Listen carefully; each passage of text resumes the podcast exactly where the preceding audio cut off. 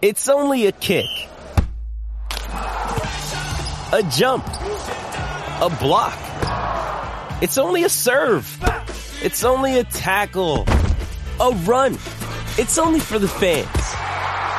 After all, it's only pressure. You got this. Adidas.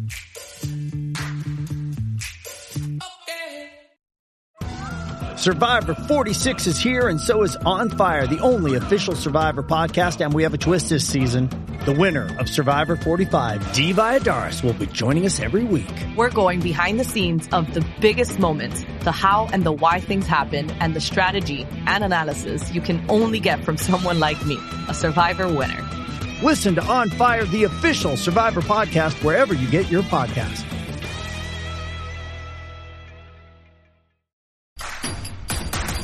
Introducing Royal Caribbean's newest ship, Icon of the Seas, the ultimate family vacation.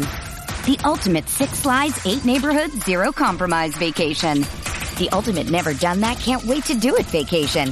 The ultimate chillin' by a different pool every day of the week vacation. This is the icon of vacations. Icon of the Seas.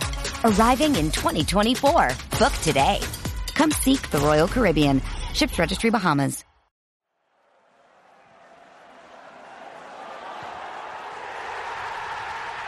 This podcast is a proud member of the Fan Hub 100. Football without fans is nothing, so we've partnered with Fan Hub to put fans first.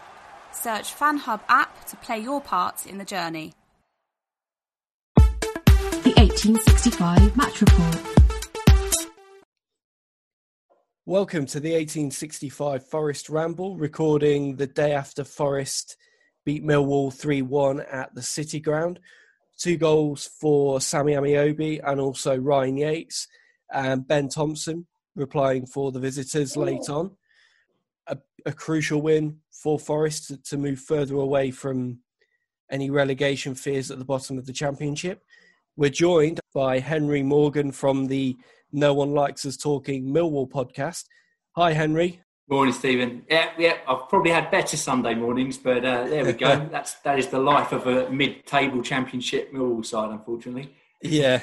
so from from the Millwall perspective, then we'll start from kind of your view on the game. How did you see it, and and did you think it was a fair result in the end? Yeah, I mean, it, it's it's got to be a fair result, really, if you've watched the match. Um, certainly, the first half, I think, um, after right up until Forest's first goal, which obviously you know was was very well taken. Um, I, I think from Millwall's perspective, I'm slightly slightly annoyed. Maybe Troy Parrott's kind of just walking around, looking slightly lost, and maybe not quite tracking back on Ameobi and poor old. Uh, Ryan's had to try and pick him up. Uh, Ryan Woods has had to try and pick up two players, which um, actually happened for the second goal as well. Uh, but yeah, I mean, we just, you know, a lackluster performance. And whether that's because we were tired due to what we did in the, you know, playing Bournemouth midweek, I don't know. Um, but just not really a very Millwall performance, um, especially away from home where, where we've been playing better actually than, than at the Den. I think we've only, we've only got one win in sort of 17 or something like that at home um, since uh, since since COVID started, really. So typical kind of yo-yo performance at the moment, where we've been playing good on Tuesday night against Bournemouth, and then yesterday shocking. I think after 18 minutes we had 32% possession, and I think they were all throw-ins. So you know, Forest absolutely bossed that. And then after after he went one 0 up, it's sort of like that that kind of I don't know the flow of the game sort of swung back towards us. Shaun Hutchinson had a header cleared off the line. Um, all of our threat really came from crosses into the box.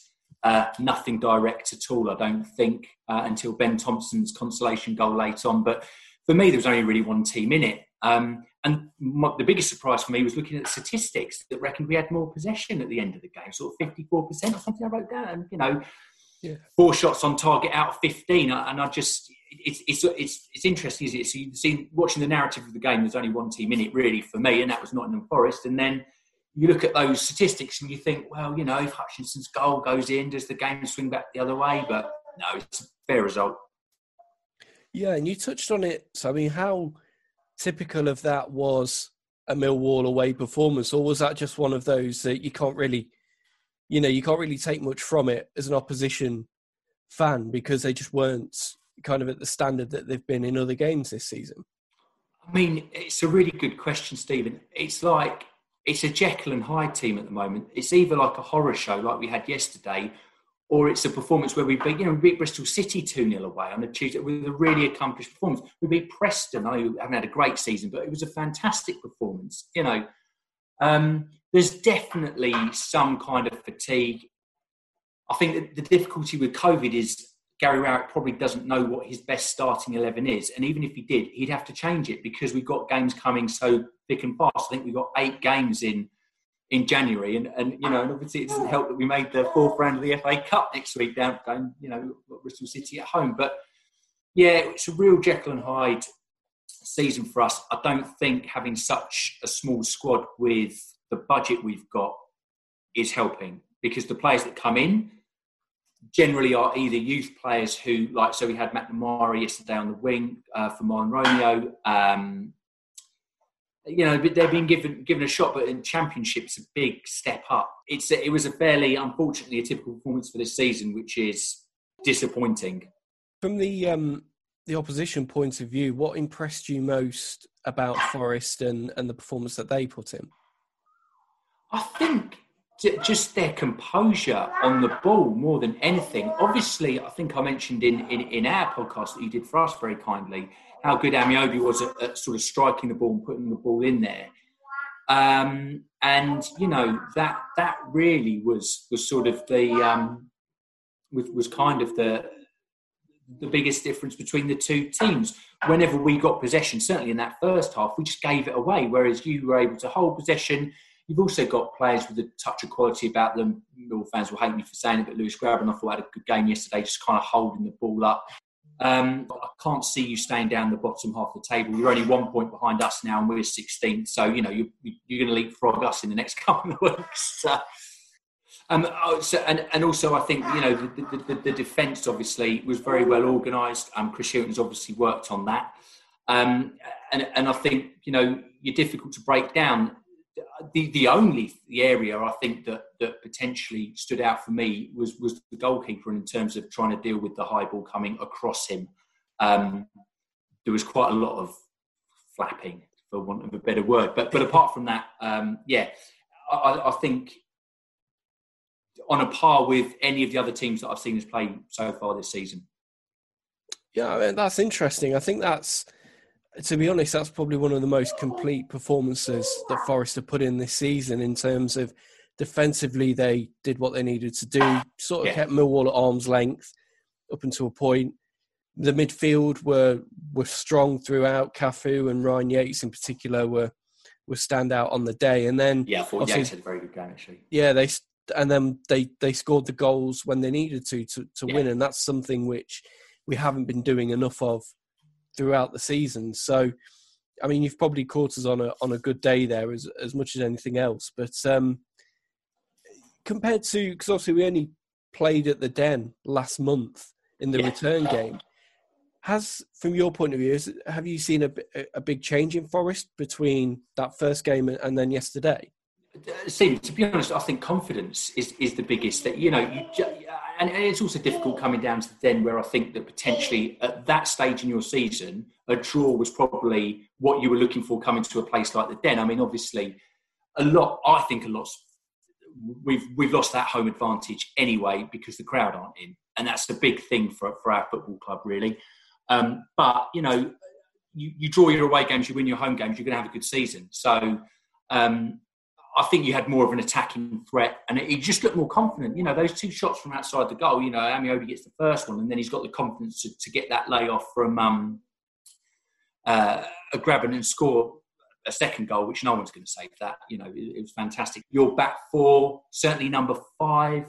Uh, I'm not sure of his name. Uh, Ribeiro, the left yeah, back. Yeah, had a much more solid game and looked a lot more confident than he did at Den. I thought he was somebody who potentially could exploit yesterday, but you dealt with the balls into the box very well from from, from the corners because you know they, they weren't terrible corners. All sorts of like I think we had nine of them yesterday. So um, yeah, that, that was it for me. Um, you always looked like you were going to be a good footballing side. Um, and it's just getting that confidence in the shape that Chris Hughton wants you to play with. I mean, he's he's a phenomenal manager, to be honest, and I think he's the kind of person that if you're not pushing for the playoffs this season, surely you're going to be doing that next year with, with, with a man like him in charge. I just can't see it sort of going wrong. On the just on the Millwall goal and Ben Thompson's goal, did you think it was a fair one? Should it have stood? I know the commentators here were sort of saying it looked like there was some pushing and Samba was impeded, but did you did you see it differently? I think Stephen, it's one of those. Have I seen those given for fouls on goalkeepers? Yes, absolutely. Do I agree with that? Probably not. I mean, I would have been more interested if it was 1 0 at the time and he'd done that. Would the referee's decision have been different then? Because I think that's more of a conversation, really, because I think sometimes they will go, they will give, it's the consolation goal. It's in the 89th minute. Does it really matter? Doesn't affect, I mean, it affects your goal difference. I mean, if you miss out on the playoffs by a goal, then you might be screwing more about it than, than potentially you would be. But I mean, you know, how easy does the goalkeeper go down? I think there was a there was another thing later on where Ben Thompson did an overhead kick and he fell over like he'd been shot, and I think there was pretty minimal contact to be honest. But if I'm a goalkeeper, that's what I'm going to do as well. There's no criticism in that. It's just the way the game has evolved now is it's very difficult to actually determine whether someone has been fouled properly unless you watch a replay 10 times and decide that yes he has or he hasn't if that makes sense so yeah yeah obviously i mean I think you could well have chalked that off for a foul on the goalkeeper um, because there was clearly contact. How much of that actually impeded him? I mean, you know, it was, it was a good strike um, that went through about 14 different players before it hit the back of the net. Yeah. Um, and, and I think there was kind of like a scrum mentality all day in the box. Almost every single corner, the referee had to come and speak to someone being a pest in there. So, um, yeah, I, I, could see why why people would say you need to chalk it off, but it, it, wasn't. The goal stood. It would have been more interesting if it was one 0 at the time, and that was the equaliser. I think. I think six of one, half a dozen of the other, and uh, credit to Thompson, he did take it well to drive it in amongst the uh, all those bodies in the box. So, yeah. you know, slightly disappointing, but you know, well taken goal nevertheless. Um, so, just on coming on to our teams and for the rest of the season, how do you think? First of all, how do you think Millwall will, will, will kind of respond to yesterday and where they go next? And what do you think to uh, Forest as well and their season? So I think that we, it's going to depend on, for me, it's going to depend on one thing, is whether we keep Gary Rowett or not. Um, there's a lot of talk on Mill Twitter sites and online stuff about getting rid of him. I understand why people are saying that. For me, that's not the that's not the point. I think this is a season for us to be survived because because of COVID and the restrictions that that's placed on that the recovery time that our players have got. We played we played six games in a week. Um, sorry, we play three three games in a week, um, and yeah, just with a squad that has our lack of depth and with our spending power in this division, I think we've got to be more realistic. I put us down to finish 17th this year. I think we're probably around that, but if our home form stays it is, we're in, we're in trouble. If, if we don't start picking up games at home, historically, all teams get relegated when you don't do that because our away form just, just can't be consistent enough. But we're going to be looking at the other end of the table, not the playoffs. As for Forest, I, I can't see you, you, you're you're starting a run of form exactly at the right time. If you can continue this run of form, you know you'll be knocking on the doors of the playoffs come the end of March. Um, so that's exactly the kind of time you want to be in the mix. It's sort of what we did last year we went on a run of you know of, of 13 or 14 games where we didn't lose under Gary Rowett and we won sort of six on the bounce um, and, and, it really got us into that position where we ended up finishing seventh I think just outside the playoffs or eighth so um, yeah that's it and, and I I can only see with the confidence of that win yesterday, sort of you kicking on from that, really. Yeah, it's definitely all to play for. Henry, thank you for joining us on the 1865 Forest Ramble. Uh, no, it's been great talking to you. Yeah, and and my son, who's apologies for the noise, people, but I also am dealing with this this morning, which uh, is far more threatening than Millwall's attack yesterday. Let me tell you that. Brilliant, Henry. Thank you again for your time and joining no us. And um, obviously, we'll we'll put a link to uh, No One Likes Us Talking podcast in the That's show great. notes. So uh, yeah, pleasure talking to you. Cheers again. And you as well, Stephen. As always, take care, mate. Good luck for the rest of the season.